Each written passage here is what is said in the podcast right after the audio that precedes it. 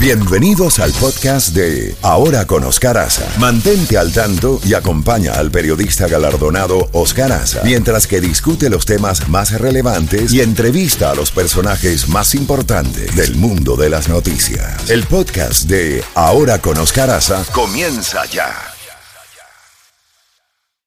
Eh, más, La Nación Más. Y allí lo tenemos eh, conectado por la línea telefónica. Eduardo, siempre es un gustazo, un honor tenerte en el programa. Cuéntanos cómo amanece Argentina hoy en medio de esta reunión de la CELAC, donde una serie de dictadores han desistido a última hora de ir, enca- encabezados por Nicolás Maduro, Daniel Ortega, aunque Díaz Canel está allí desde ayer. Cuéntanos cuál es la situación eh, y cómo amanece Argentina hoy en medio de esta, de esta cumbre. Bienvenido. Hola Oscar. Hola Oscar, muy, muy buen día, muy buen día desde Buenos Aires, 10 y 34 aquí en la República Argentina, un día de muchísimo calor aquí en, en- en Buenos Aires. A las nueve y media hora argentina llegaron a la cumbre de la CELAC los presidentes y los representantes de países eh, integrantes del foro.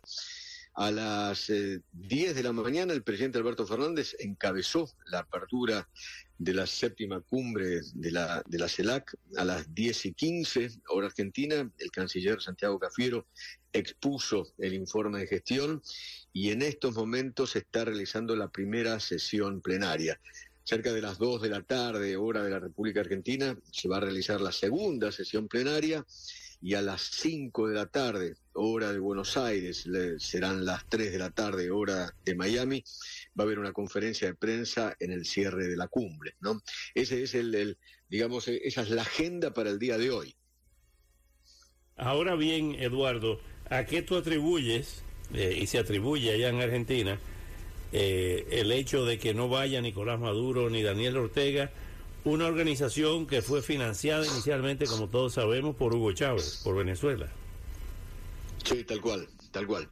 Bueno, eh, Maduro eh, eh, dijo ayer que eh, en la Argentina el neofascismo o los neofascistas no le permitieron llegar aquí a la República Argentina, que hubo una agresión neofascista. La, la- verdad yo considero que eso que ha dicho Maduro es una payasada. ¿No? Yo creo que el, miedo que tiene a salir de su propio país porque tiene un pedido de captura internacional, creo que debe ser el cuarto dirigente en el mundo con mayor eh, pedido de captura en dinero eh, por parte de los Estados Unidos, ¿no? Es buscado, eh, obviamente, por terrorista y por narcotraficante, y además por asesino. Maduro es, eh, lo, han dicho los distintos informes de la ONU, un, violador de los derechos humanos, un sistemático violador de los derechos humanos, ¿no? Eh, ¿Qué sé yo?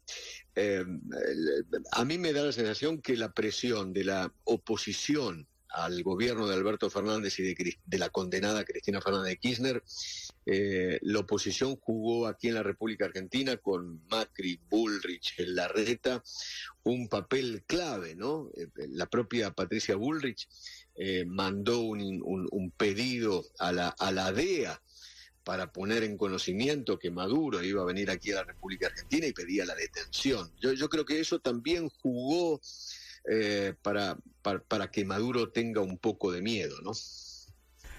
Otro tema, eh, Eduardo, es la creación de esta nueva mo- moneda entre Brasil y Argentina. ¿Cómo ven ustedes eso?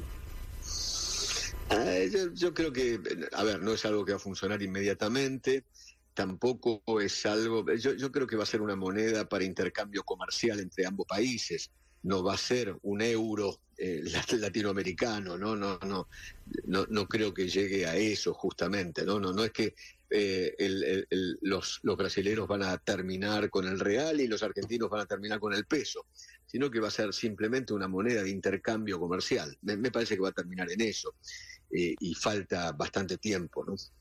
Finalmente, Eduardo, para no, no abusar de tu ocupadísimo tiempo, No, por ¿cómo, favor, cómo- por cómo favor. está la situación en Argentina?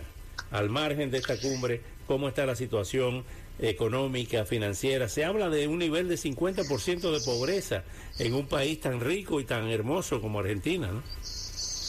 Bueno, sí, los números de, pobreza aquí en la República Argentina son realmente impresionantes, ¿no? Eh, eh, ustedes imaginen que eh, según los últimos números de, noviembre, diciembre del, 2022, del año pasado, del año que recién termina, dan lo siguiente, por ejemplo, dos generaciones hay dos generaciones de nuevos pobres y una, y una que está en gestación. Hay una desigualdad creciente con, la marginalidad y la pobreza estructural. Eh, hay un, tenemos un gobierno que es un, gobierno empobrecedor aquí en la República Argentina. Más del 20% de la población está en situación de inseguridad alimentaria. 20% de la población. 9% eh, ha experimentado hambre de manera frecuente. A ver si ustedes se dan cuenta de este número que les voy a dar ahora. Uno de cada dos chicos, uno de cada dos chicos de entre 0 y 14 años es pobre en la República Argentina. Es un número impactante. El 47% de los empleos son irregulares irregulares en la República Argentina, lo que llamamos aquí el trabajo en negro. Y la mitad de los ocupados gana menos de una canasta familiar de indigencia. El 35% de la población vive en hogares sin ninguna vinculación con la seguridad social y casi el 50% de la población padece dos o más de estas carencias. Son números realmente impactantes. Les voy a dar otro dato. Si en una mesa sentamos a cuatro niños de entre 0 y 14 años, uno de esos niños come las cuatro comidas, el resto apenas si puede comer dos. Esa es la situación económica de la República Argentina. El panorama electoral, ¿cómo lo ves? ¿Se postulará Macri? Eh, ¿Van a tratar de mantenerse en el poder eh, los, los kirchneristas?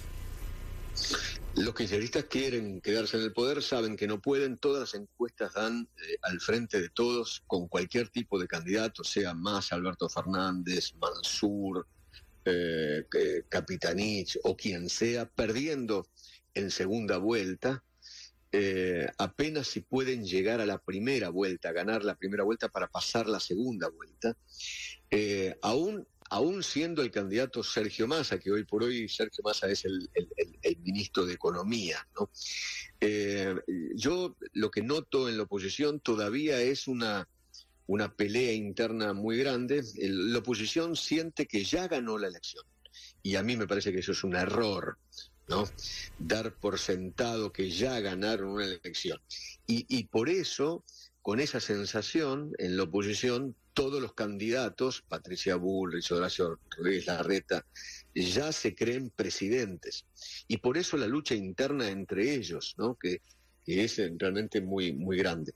Macri todavía no ha decidido si va a ser, yo creo, tengo entendido, mi información marca que Mauricio Macri no va a ser candidato a presidente que es muy posible que lo decida en, en, marzo y quizás eh, en marzo mismo decida a quién va a apoyar definitivamente, si a Patricia Bullrich o a Horacio Rodríguez Larreta.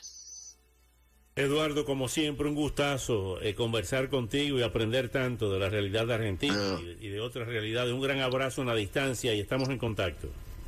Abrazo grande y mi cariño de siempre, Oscar. Abrazo muy grande. Gracias, hermano.